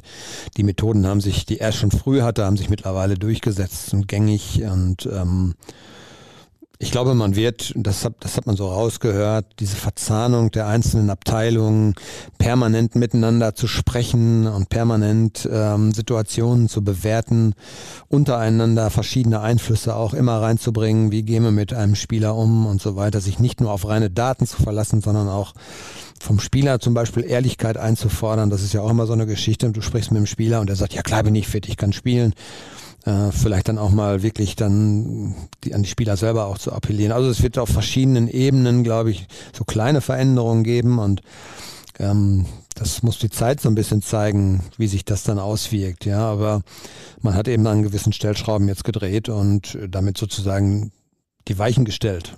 Ja, und die Ergebnisse, die werden dann irgendwann kommen und dann wird man auch vergleichen können, hat sich was verbessert. Das ist halt jetzt noch sehr früh. Ja, Schon wieder Geduld, Dirk? Was ist denn da los? ja, genau. So viel Geduld haben die Hörer aber gar nicht. Die würden gerne wissen, das ist auch sehr, sehr interessant. Wenn ihr zwischen Farke und Maaßen entscheiden müsst, wem gönnt ihr die Vizemeisterschaft und wem bleibt nur Platz 3? Beide Platzierungen wären ja mit ihren Teams außerordentlich toll. Platz zwei und drei hinter Borussia Dortmund dann wahrscheinlich, oder? Da gehe ich schwer von aus. Dann hätten wir aber ein Erdbeben in der Bundesliga, wenn die Bayern nur Vierter oder gar Fünfter oder Sechster werden würden. Äh, ob das denn der gute Julian Nagelsmann überleben würde, weiß ich auch nicht. Ja, also ich habe beide sporadisch eigentlich, also nur so am Rande so ein bisschen kennengelernt. Äh, Daniel Farke, unglaublich sympathischer äh, Typ und ich glaube, was man so jetzt als erste Reaktion aus München-Gladbach hört, äh, kommt gut an mit seiner Art. Das war schon hier in Dortmund so. Ähm, freut mich, dass er diese Chance jetzt wirklich auch bekommen hat, gleich bei einem richtig namhaften Verein, äh, Traditionsverein logischerweise. Und Enrico Maaßen ist äh, für diejenigen, die die U23 so ein bisschen verfolgt haben, des BVB, kommt auch nicht so ganz überraschend. Ähm, das äh, hohe Fachkompetenz. Ähm, da stellt sich logischerweise den, so ein bisschen die Frage, der hat jetzt nicht ganz den Namen, den Farke sich durch seine Tätigkeit in England schon so ein bisschen erworben hat. Und bei, bei so Profispielern, da musst du am Anfang gut ankommen. Ähm, ich ihm das zu. Ähm, aber da ist natürlich so ein bisschen der Punkt, ja, wenn dir dann so ein gestandener Spieler sagt, ja, was will, was will der mir jetzt erzählen? Der kommt ja aus der dritten Liga. Ähm, Könnte es auch vielleicht mal schwierig werden. Aber das weiß man nicht. Ne? Und äh, wem ich es mehr gönne, da bin ich völlig neutral, muss ich ganz ehrlich sagen. Also ähm, dazu habe ich beide auch zu wenig kennengelernt. Na gut, ich kenne nur Enno Maaßen persönlich. Er war ja zweimal bei uns im Podcast mit dabei. Farke kenne ich nicht persönlich, deswegen möchte ich mir da an der Stelle auch eigentlich kein Urteil erlauben. Nächste Frage, da wird nochmal nach Guerrero gefragt, da haben wir lange drüber gesprochen, über die Podcasts, die wir hören. Da habe ich dir einen empfohlen, ansonsten habe ich fast gar keine Zeit, Podcasts zu hören. Das ist ein bisschen ärgerlich. Und wenn man selber schneidet und, und so weiter, dann verliert man nicht die Lust, das würde ich nicht sagen, aber ja, wenn man dann was im Fernsehen guckt, Live-Sport oder in der Halle, dann ist es immer ein bisschen schwierig, dann nebenbei noch einen Podcast zu hören, weil da, wo ich bin, ist meistens was los. Es geht dir ja nicht anders, wenn du im Stadion sitzt. Dann, was haben wir hier noch? Wer könnte die Frage besser beantworten als Sascha? In welcher Achtung Staatsform gibt es mehrere Könige? Am 10. Mai schreiben die Ruhrnachrichten vom Königstransfer Adeyemi. Am 26. Nein, am 24. Juni ist Aller der Königstransfer. Wer ist es denn nun und warum? Was sagt Dirk Krampe? Ja, äh, habe ich gesehen. Die Frage musste auch ein bisschen schmunzeln. Das ist so heutzutage. Ne? Da ähm, weiß man ja noch nicht, was kommt. Und ähm, dann ist dann Adiyemi, weil er nun auch relativ teuer war, der Königstransfer. Und auf einmal zaubern sie noch einen äh, ja, richtig guten Mittelschimmer aus dem Hut. Ich werfe trotzdem mal einen ganzen anderen Namen in den Ring. Ah, Nico Schlotterbeck. Nein, nein, nein, nein, nein. Für mich tatsächlich eine der Schlüsselfiguren oder Schlüsselpositionen in diesem Sommer oder in der neuen Mannschaft wird sein Ersatz für Axel Witzel, Sali Oetschan. Ähm, ich glaube, dass da eine gewaltige, äh, ja, was, was heißt Last, aber ich glaube schon, dass dieser, dieser Position eine gehörige Bedeutung zukommt, denn ähm, man kann ja zum Beispiel, was bei dieser ganzen Thematik Gegentorflut, kann man jetzt nicht nur sagen, die Innenverteidigung war schlecht, sondern ähm, da geht es ja um das Zusammenspiel mit dem, was auch weiter vorne passiert. Da sind ja sogar die Stürmer auch involviert.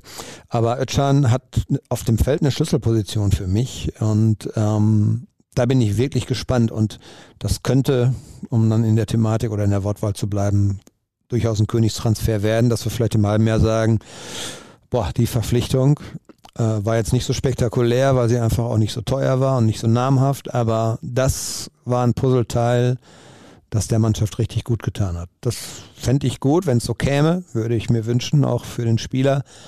Ähm, insgesamt eine Position, auf der sehr viel, sehr viel Fokus auch liegen wird, glaube ich, jetzt äh, in den kommenden Wochen. Hier wird geschrieben, erstmal, ich hoffe, es war ein erholsamer Urlaub. Was meint ihr, wer geht noch? Ja, ich meine auch Schulz. Und meint ihr, dass der BVB so viel Geld für Raum bezahlen soll? Ich habe da ein Schulz-Déjà-vu. Raum hat für mich bisher nur eine gute Saison gespielt. Ist er wirklich so gut? Und darauf antwortet Caro, er ist der neue Schulz, sauteuer, zwei gute Jahre, nee, zwei gute Jahre stimmt ja nicht. Hier steht ein gutes Jahr und gehypter deutscher Nationalspieler. Er kann rennen, das war es fast schon. Das nicht viel. Ja, durchaus berechtigt äh, und die Parallelen sind ja auch durchaus frappierend. Spielt beim gleichen Club, äh, spielt eine ähnliche oder die gleiche Position. So schnell geht das, ja. Er hat tatsächlich jetzt richtig ein gutes, also er hat richtig durchgestartet. Das gilt aber auch für Schlotterbeck, ja. Also Schlotterbeck äh, war im, äh, in der vorvergangenen Saison ja auch noch ausgeliehen und ähm, ist jetzt aber erst nach seiner Rückkehr nach Freiburg dann so richtig durchgestartet und ähm, So schnell geht das dann. Dann wird man Nationalspieler, wird gehypt, kostet auch immer richtig viel Geld. Die Frage, ob das alles gerechtfertigt ist, die habe ich mir auch bei Aller gestellt. Ähm, auf der anderen Seite, wenn du noch mehr Garantie, noch mehr Torgefahr holen willst, musst du richtig tief ins Regal greifen oder ins hohe Regal. Und ähm, von daher ist der Markt einfach so. Ne? Aber ähm, man kann auch durchaus diskutieren darüber, ob das alles so richtig ist und ob man so einen Spieler, ich meine, der hat einen Vertrag bis 2026, glaube ich, relativ vor kurzer Zeit erst verlängert. Und ähm, wenn man die Zeit hätte, würde man vielleicht sagen, okay, dann lass doch noch mal ein Jahr da spielen. Und wenn er das dann bestätigen kann, dann haben wir eine größere Verlässlichkeit, dass das auch in Dortmund funktioniert. Aber vielleicht hat man die Zeit gerade nicht. Ne? Man will auf der Position was verändern. Man muss, glaube ich, tatsächlich auch auf der Position was verändern, weil das war schon eine Schwachstelle. Und ähm, er ist nun derjenige, der in der vergangenen Saison dort am augenscheinlichsten ähm, agiert hat und in Erscheinung getreten ist. Und von daher ist die Hoffnung einfach da, dass es auch in Dortmund funktionieren kann. Ne? Aber siehe Beispiel Schulz, manchmal passt es einfach auch nicht. Nee, manchmal passt sich und da hat es überhaupt nicht gepasst bislang. Da sind wir uns alle einig, haben wir auch schon oft genug besprochen. So, jetzt kommen wir langsam aber ganz sicher zum Ende der Sendung. Zwei, drei Fragen nehme ich noch mit rein. Zu Raum haben wir jetzt was gesagt. Prinz Anning wird ein paar Mal angesprochen. Vielleicht kannst du was zu ihm sagen, war ja schon ein Lichtblick gestern. Ja, das würde ich aber doch in Relation setzen wollen. Der Junge ist noch richtig, richtig jung und auch richtig grün hinter den Ohren, das muss man auch sagen. Äh, man hat schon in den Szenen, wo er gut war, auch gesehen. Ähm, gute 1 gegen 1 Aktion, war sehr mutig. Das hat Terzic auch ausdrücklich gelobt. Er hat aber dann auch gesagt, wir haben ihm aber dann aber auch gesagt, was im Anschluss an gute Auslöseraktionen vielleicht dann nicht so gut war. Zum Beispiel hat er äh, relativ häufig den flachen Ball in die Mitte äh, gespielt ohne den Kopf vielleicht mal hochzunehmen. Dort war dann Mukoko am zweiten Pfosten, kam gar nicht so schnell nach vorne. Ähm, und auch so einige andere taktische Geschichten, die auch gezeigt haben, dass der natürlich noch ganz am Anfang steht. Und ähm, da darf man einfach auch so ein Spiel gegen einen Westfalenligisten, äh, darf man nicht überbewerten. Das äh, ist nicht das Niveau, auf dem er sich bewegt. Und wenn er dann mal mit äh, gestandenen Bundesligaspielern zu tun hat, wird man vielleicht auch noch sehen, warum es, äh, warum es vielleicht auch da Geduld braucht. Ja, wieder dieses Wort. Aber von diesem Spiel jetzt zu sagen, das wäre bei uns, ich habe das gelesen, ja, der, der kann auch Linksverteidiger spielen, vielleicht wäre er die Lösung unserer Probleme. Ich glaube, da sind wir, das wäre vielleicht ein bisschen zu hoch gegriffen. Vielleicht muss man ihm Zeit geben, aber er hat super Anlagen sehr erfrischend. Und ähm, wenn, wenn man jetzt gesehen hat, dass alle anderen auch richtig schwere Beine hatten, er hat die ganzen Einheiten auch alle mitgemacht, der wirkte noch richtig frisch und das äh, war dann auch erfrischend für uns. Aber eben auch jetzt noch nicht mehr. Also ähm, da sollte man nochmal die Kirche im Dorf lassen. So, jetzt haben wir noch wenige Fragen, um die wir uns kümmern. Und zwar, Tyram wird da nochmal genannt. Weiß ich nicht. Ich glaube nicht, dass man da jetzt noch Markus Thüram verpflichtet in diesem Jahr. Kann ich mir nicht vorstellen. Du? Das war, glaube ich, auch eine Geschichte, die eng mit Marco Rose zu tun hatte. Ähm, ich weiß jetzt nicht, ob generell äh, alle so begeistert von ihm waren wie eben sein Ex-Trainer, der jetzt auch Ex-Trainer in Dortmund ist und ob das ganze Thema dadurch vielleicht ähm, sich auch schon erledigt hat. Aber ist, glaube ich, aktuell kein Thema. Also Sebastian Aller wird kommen. Äh, das äh, ist jetzt eine Frage von Tagen, bis Ajax das dann offiziell verkündet. Und ich glaube, Dortmund ist da tatsächlich so ein bisschen in der Warteposition, dass es eben Ajax als, ähm, ja, man hört so ein bisschen, dass, dass Ajax vielleicht auch erstmal einen Ersatz verpflichten möchte. Um, ähm, da ist ja, glaube ich, auch ganz, ganz viel los gerade im Umfeld. Fans sind sehr enttäuscht, weil die Mannschaft so ein bisschen auseinanderfällt. Und von daher dauert das noch ein bisschen mit der Verkündung, aber Dortmund ist mit dem Spieler klar und die Verträge sind, glaube ich, auch soweit schon unterschrieben. Von daher wird er kommen und damit stellt sich, glaube ich, nicht noch die Frage nach einem äh, Markus Thüram. Das denke ich auch, ja. Das sehe ich genauso wie du. Und ich kann mir auch nicht vorstellen, dass man da noch viel Geld investiert in dem Bereich. Dann möchte Lars gerne wissen, wie war die Ostseetour mit dem Rad? Ach so, ja. Habe ich das erzählt, dass ich eine Ostseetour mit dem Rad mache? Ja, ähm, Ich kann nur jedem empfehlen, das zu tun, der da Bock drauf hat. Es ist eine ganz andere Art des Urlaubs gewesen. Wir sind ja, das war das einzige, das einzig nicht so schöne bei der ganzen Geschichte. Wir haben die im Winter schon geplant. Da war von 9-Euro-Ticket noch gar nicht die Rede und wir hatten ein äh, Intercity von Münster Richtung Hamburg. Das war alles kein Problem, bis auf dass er drei Stunden Verspätung hatte, aber das ist ein anderes Thema. Ähm, wir mussten dann allerdings von Hamburg nach Flensburg mit einem Regionalexpress und das war die Hölle, kann ich nur sagen. Hat uns aber die Tour am Ende nicht versaut. Es hat irgendwie dann alles funktioniert, sehr ne nette Leute kennengelernt und die Tour an sich, äh, Freiburg, äh, Flensburg Richtung Lübeck, fantastisch, muss ich sagen. Hat richtig viel Spaß gemacht. Wir hatten auch Glück mit dem Wetter und ähm, ja, sind im Prinzip am Ende, wir haben noch so ein paar Schlenker gemacht. Äh, es waren dann in neun Tagen fast 500 Kilometer. Und das war aber überhaupt nicht äh, anstrengend, das war ganz entspannt. Im Gegenteil, ähm, haben viele so versteckte Buchten auch gefunden, wo man herrlich nochmal am Meer sitzen konnte und sehr, sehr schöne Ecke da unten und abseits der Touristenorte äh, einfach eine tolle Gegend. Und ähm, werden wir wiederholen in irgendeiner anderen Form. Es gibt ja da genügend Ziele noch und hat super viel Spaß gemacht. Das freut mich zu hören. Und ich kann übrigens von meiner Seite sagen, wer noch nicht in Norwegen war, da muss man dringend hin. Ein unfassbar schönes Land und wirklich großartig. Hatte aber auch Glück, hatte den wärmsten Tag in Tromsø erwischt seit 15 Jahren. Unfassbar. 18 Grad oder wie viel hattest du dann da? Nein, 28. Oh. Tatsächlich. Ja, ja. Ja, ich, wir waren ja mit Borussia Dortmund schon vor ein paar Jahren dann mal in der Europa League. Genau, war das Quali, glaube ich. War ja. das sogar.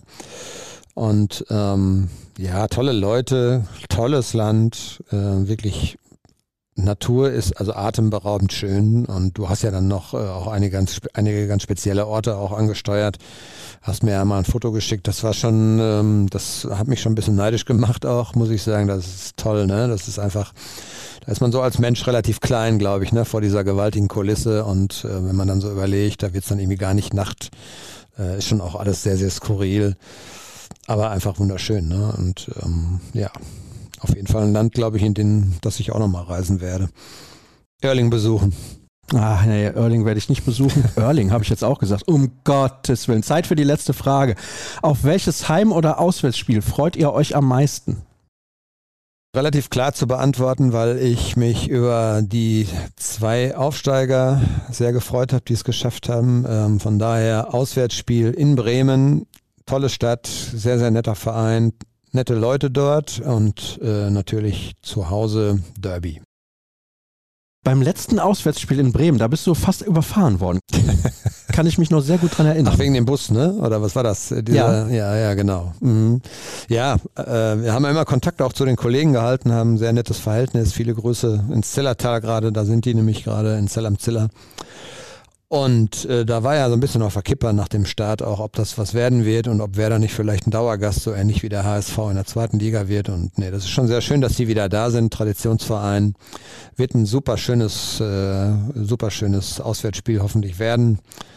Und das Schalke zurück ist, ich glaube, ja, da soll, müsste man, muss man ja einfach auch mal ehrlich sein. Ähm, lieber ein Heimspiel gegen Schalke als ein Heimspiel gegen Kräuter Fürth, ohne den Fürth dann nahe zu nahe treten zu wollen. Aber das Derby hat schon ein bisschen gefehlt. Ja, absolut. Und deswegen ist es gut, dass es zurück ist. Gut ist auch, dass der Podcast wieder über aktuelle Themen sprechen kann, denn die Sommerpause ist ja durch das erste Testspiel gestern nun auch offiziell vorbei. Wie sieht der Fahrplan aus für die nächsten Tage? Ja, habe ich ja eben schon angerissen. Es wird fleißig trainiert. Dann Samstag geht's nach Dresden. Ähm, nach der Rückkehr weiter Training in Dortmund. Donnerstag vor der Abreise in die Schweiz dann noch das Testspiel in Ferl. Ich finde es auch gut, dass sie jetzt in der Region so ein bisschen bleiben. Ähm, ist ja immer so ein Spagat. Borussia Dortmund hat ja eine Fanbase über ganz Deutschland. Da muss man auch mal alle Regionen so ein bisschen irgendwann mal beglücken sozusagen, aber ähm, dass sie jetzt auch in der Region wieder sind. Ferl ist nicht weit weg, Ostwestfalen, ähm, Drittligist auch. Von daher ähm, schönes Spielchen und dann geht's kommende Woche Freitag eben für neun oder acht oder neun Tage in die Schweiz bis zum Samstag der Woche drauf. Dort noch zwei Testspiele, die dann wirklich, glaube ich, aussagekräftig sein werden. Da geht es dann auch tatsächlich drum, ähm, ja, die Mannschaft einzuspielen fürs, fürs Pokalspiel, weil wie im Vorjahr so ein bisschen Kaltstart für den BVB. Hingegen für 1860 München läuft dann auch schon die Saison und das wird schon eine knifflige Geschichte. in die man, glaube ich, sehr seriös reingehen muss. Äh, sonst könnte es da eine böse Überraschung äh, geben und das will man natürlich äh, vermeiden, denn ich glaube, äh, ohne dass es irgendeiner bislang ausgesprochen hat, aber in den Pokalwettbewerben besser abzuschneiden. Ich glaube, das ist so das primäre Saisonziel neben der direkten Qualifikation für die Champions League. Und ich kann übrigens sagen, auf welches Spiel ich mich am meisten freue. Das ist wahrscheinlich das erste, wo ich im Stadion sein werde, um dann auch dort die Atmosphäre wieder zu erleben. Welches das sein wird, weiß ich nicht. Was ich aber weiß, ist, dass wir nächste Woche wieder auf Sendung gehen. Dann begrüße ich Cedric Gebhardt. Der ist dann zurück vom Trainingslager der U23 in Tirol. Da ist er natürlich gerade auch sehr gut unterwegs und hat viel zu tun, gar keine Frage. Und alles, was er berichtet und was wir über die Profis berichten und was alles mit Schwarz-Gelb zu tun hat, das erfahrt ihr auf ruhrnachrichten.de slash bvb. Ihr dürft gerne auch unser Abo abschließen und ihr dürft auch vorbeischauen bei Twitter unter rnbvb. Ihr dürft gerne Dirk Krampe folgen unter Dirk Krampe und mir unter Start und nächste Woche dann hoffentlich wieder auch als Vodcast im wahrsten Sinne des Wortes und ansonsten soll es das gewesen sein für diese Woche. Nächste hören und sehen wir uns dann mit großer Wahrscheinlichkeit wieder. Macht's gut. Tschüss. Tschüss.